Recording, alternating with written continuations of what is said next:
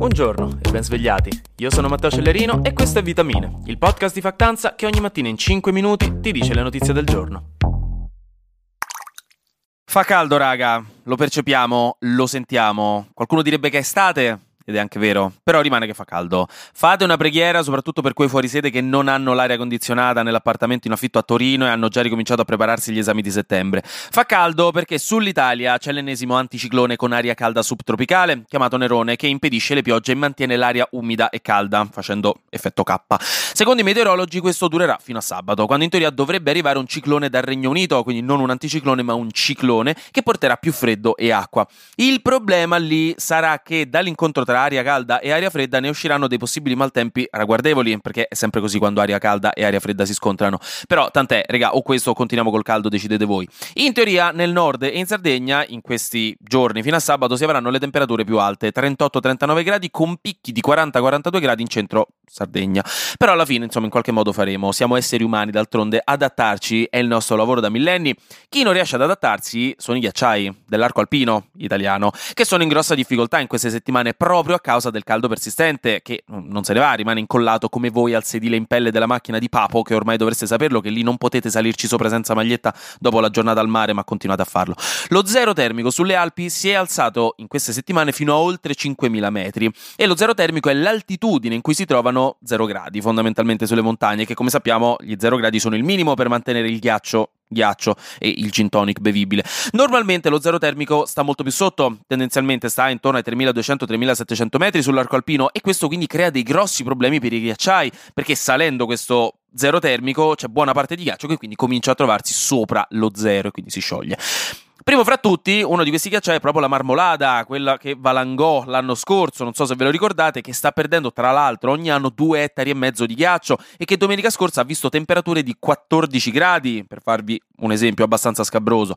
Le varie autorità hanno lanciato l'allarme dicendo che la situazione è critica per i ghiacci, lo zero termico negli ultimi 10 anni si è alzato di oltre 500 metri in media e se continua così i ghiacciai si perderanno. Chiaro e semplice, rimarranno solo i ghiacciai più alti. Ovviamente ci sono già stati periodi di caldo, no? Questo tocca sempre ripeterlo perché altrimenti quelli che non sono stati attenti in fondo alla classe fanno polemica. Il problema è che periodi di caldo intenso come questo stanno diventando sempre più frequenti e sempre più persistenti. Questo è il grosso conundrum del clima del nostro periodo. Quindi niente, raga, oggi aprite il freezer, prendete il ghiaccio che ci trovate dentro, mettetelo in borsa termica e portatelo sulla marmolata. Diamo tutti una mano. Credo. In politica estera invece non si stanno chiedendo se fa caldo oppure no. In Ucraina è l'ultimo dei problemi sfortunatamente, però c'è una notizia importante, cioè che l'Olanda e la Danimarca hanno annunciato che invieranno 61 jet da combattimento F-16 a Kiev, questo per avere maggiore potenza aerea, visto che in questo momento i cieli ucraini sono sempre stati in mano ai russi. Inoltre la Grecia ha annunciato che inizierà ad aiutare i soldati ucraini nella formazione e nell'addestramento proprio per guidare quei giocattolini che non sono semplicissimi da guidare. Zelensky ha detto che per raggiungere la supremazia aerea di jet ne serve servirebbero 130 e la Svezia, dal canto suo, ha detto che non ha piani per inviarglieli ora come ora, però è un buon inizio. La cosa che ha fatto ridere, fatto ridere me almeno, è che ovviamente alla Russia questa cosa non è piaciuta e attraverso l'ambasciatore russo di Copenaghen il Cremlino ha detto che questo invio di caccia porterà a un'escalation della guerra, al che io dico, bro, l'hai fatta tu sta guerra, se vuoi una de-escalation togli i soldati dall'Ucraina, ma guarda te, vuoi invadere l'Ucraina e ti arrabbi pure se compra armi per difendersi, cioè dillo subito che volevi una cosa facile facile, magari se lo chiedevi gentilmente l'Ucraina ti lasciava Kiev, che ne so, ci hai provato? Vabbè. Comunque, dall'altra parte, oggi comincia il summit dei BRICS, dei mattoni, i famosi paesi con economie in via di sviluppo più importanti al mondo, che si sono uniti in questa specie di G7 parallelo perché anche loro volevano farsi le foto ai summit eh, internazionali, ma nessuno li invitava. BRICS è un acronimo creato da un rapporto di Goldman Sachs a inizio anni 2000, dove ogni lettera è uno dei paesi membri, appunto, che fanno parte di questa organizzazione, e quindi sono Brasile, Russia, Cina, India e Sudafrica. Alcuni ci aggiungono pure la Turchia ogni tanto, però sono questi i paesi che fanno parte di questa organizzazione, un po' come il G7, e che hanno delle economie che stanno crescendo. Insomma, la Cina è la seconda economia mondiale praticamente, quindi sono cresciute bene, mettiamola così. Questi paesi si riuniranno da oggi in Sudafrica a Johannesburg, dove in realtà ci saranno 44 capi di Stato e di governo, oltre per esempio al segretario dell'ONU Guterres, per parlare di collaborazione, di piani economici e di base per consolidare sempre di più l'alleanza anti-occidentale che vuole un po' togliere lo strapotere dell'egemonia statunitense. Non a caso all'interno dei BRICS vogliono entrare molti paesi, tra cui tra gli altri Iran, Cuba e Arabia Saudita, però i BRICS originali occidentali in questo momento vogliono stare un attimo attenti proprio per evitare ulteriori tensioni con la comunità internazionale, prima fra tutte la Cina che comunque come politica dichiarata vuole cercare di mantenere la pace e la cooperazione.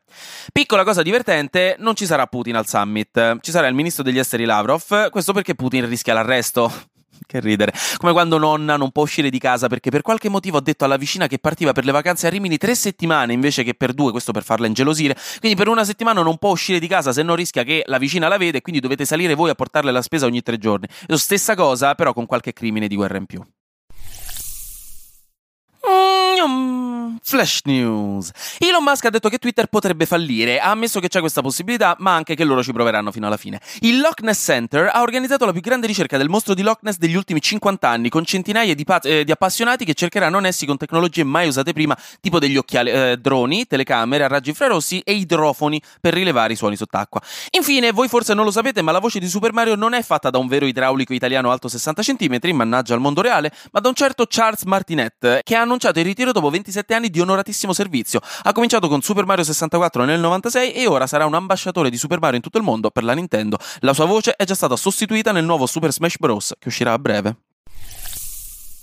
Faccio un passaggio al volo con la rubrica scientifica per dirvi che degli scienziati norvegesi hanno scoperto che l'emozione migliore per mobilitare le persone a lottare contro il cambiamento climatico è la rabbia. E prima che proviamo a far mordere Salvini da un cane idrofobo, specifico che la rabbia come sentimento è sette volte più forte della speranza nel suo legame con l'attivismo nelle proteste climatiche. Paura e senso di colpa sembrano invece essere più correlati al supporto di politiche ambientaliste, mentre tristezza, paura e speranza lo sono per i cambiamenti nel comportamento individuale.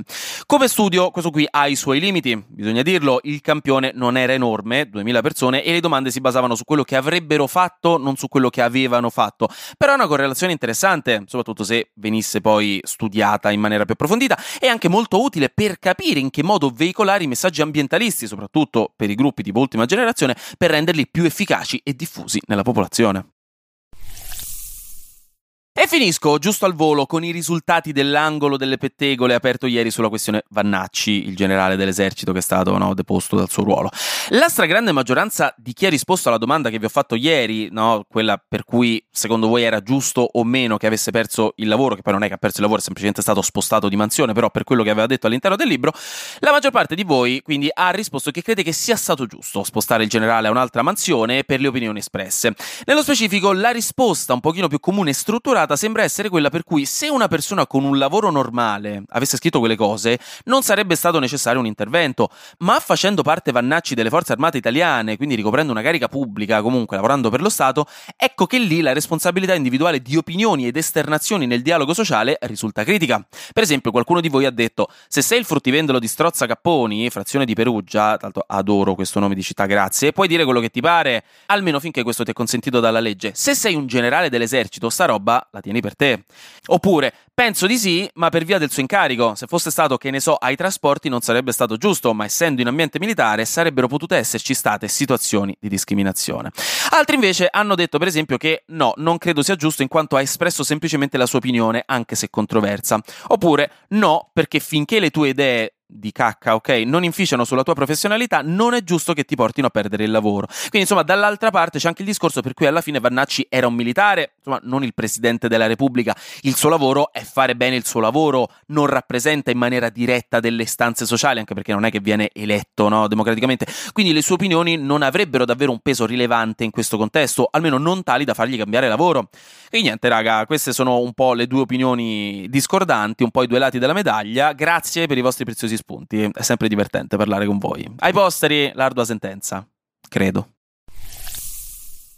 Anche oggi grazie per aver ascoltato Vitamine. Noi ci sentiamo domani perché sarà successo di sicuro qualcosa di nuovo e io avrò ancora qualcos'altro da dirvi. Buona giornata e buon martedì.